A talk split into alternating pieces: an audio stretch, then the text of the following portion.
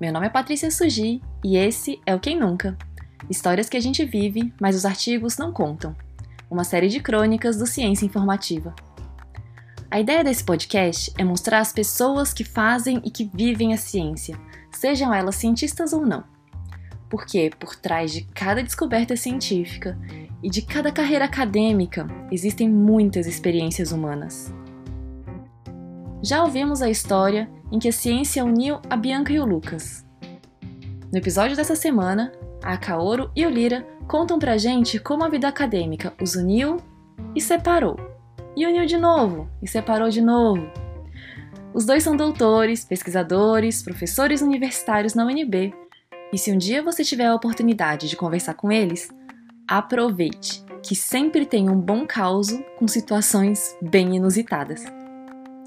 Relacionamento à distância para eles é um velho conhecido, quase parte da família.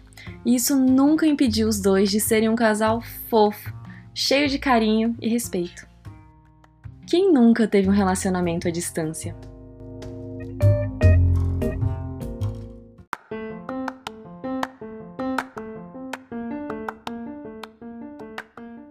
Meu nome é Marcos Tanaka de Lira professor do Departamento de Línguas Estrangeiras e Tradução da Universidade de Brasília. Meu nome é Kaoru Tanaka de Lira, professora do Departamento de Línguas Estrangeiras e Tradução da Universidade de Brasília. E essa é a história não só de como a gente acabou namorando o colega de trabalho, nós dois damos aula no mesmo curso de letras japonês da UNB, como também de como a gente namorou à distância não só uma ou duas vezes, mas atualmente a gente está na terceira temporada do nosso casamento remoto. Aliás, dos nossos quase 19 anos juntos, uns 4 anos tem sido na modalidade EAD. Ou esposo à distância, no nosso caso. A gente já estava na frente do nosso tempo, olha só. Inclusive, desde o início, a questão da distância sempre esteve presente no nosso relacionamento. A gente se conheceu quando eu estava no primeiro semestre do curso de letras japonês da UNB e a Kaoru tinha acabado de voltar do curso de um ano de intercâmbio no Japão. Enquanto isso, o Lira estava esperando a resposta do governo do Japão, porque ele tinha passado na prova para fazer a graduação lá. Pra gente, ele praticamente já tava com a passagem carimbada, só precisando saber quando ele ia, quando ia ser a, o dia do embarque. Aliás, a gente sempre teve uma dinâmica bastante curiosa, porque apesar dos dois terem feito caminhos diferentes, os dois escolheram a mesma carreira já desde o início. Os dois queriam ser professor universitário. Mas é, sempre tinha a possibilidade de um dos dois ir para o Japão ou para outro lugar. Como a gente fazia o mesmo curso, o desafio era que os dois conseguissem oportunidade ao mesmo tempo e no mesmo lugar. Era. Desde sempre esse espectro rondava o nosso relacionamento o espectro do relacionamento à distância. Então todas as forças à nossa volta se aliaram numa sagrada perseguição a esse espectro. E por um tempo até que funcionou, porque acabou que no ano que a gente se conheceu não teve a vaga para mim no Japão, mesmo tendo passado na prova.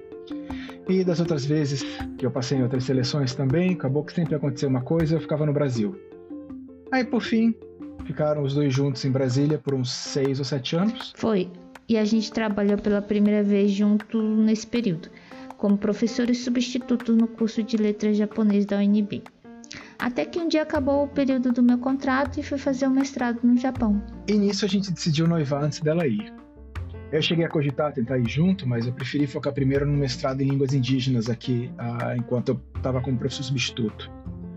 Nisso, a nossa ideia foi a seguinte: se a gente conseguisse passar dois anos e meio longe, mas comprometidos, então essa ia ser uma prova de que já era uma boa a gente juntar as escovas de dente e fazer festa para oficializar logo né, assim que ela voltasse. Não que a gente tenha ficado sem se ver durante esse tempo. É, a gente praticamente se falava a cada 12 horas, sempre que um acordava, ligava pro outro via Skype ou o que fosse.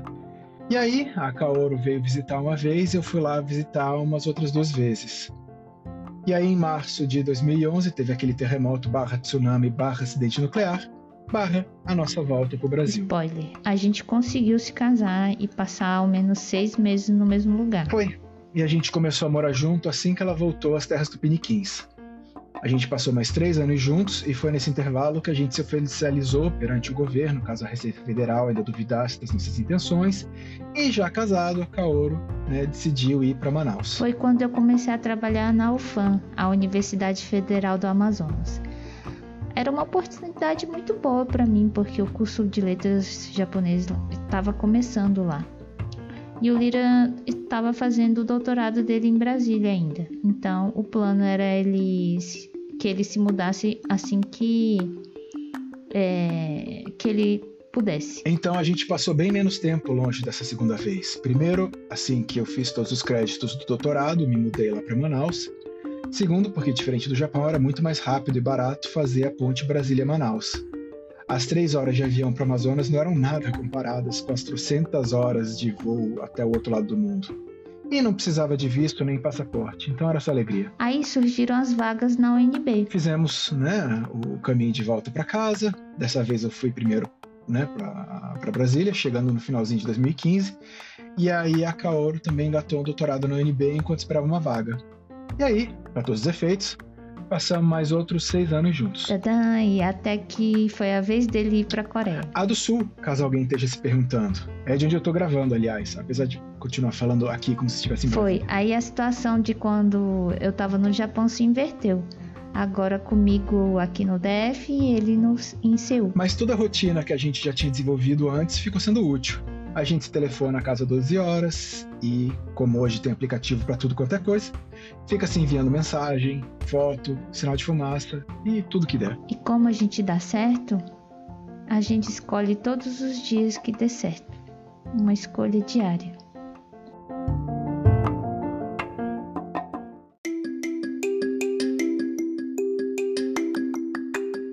Esse foi o nosso sexto episódio do Quem Nunca Histórias que a gente vive, mas os artigos não contam. Se você está chegando aqui agora, volta e ouve os outros episódios. Depois me conta qual é o seu preferido. Eu tenho a sorte de colecionar pessoas incríveis ao meu redor. Eu estou muito feliz de poder compartilhar as histórias delas com mais gente. O Lira e a Kaoru gravaram esse relato separados por mais de 17.500 quilômetros de distância e 12 horas de fuso horário. Muito obrigada aos dois! Gostou do nosso conteúdo? Segue a gente no Spotify, assina no Apple Podcast ou se inscreva no Google Podcast para não perder nenhum episódio. Aproveita e compartilha com aquela pessoa que está longe e você queria muito que tivesse por perto.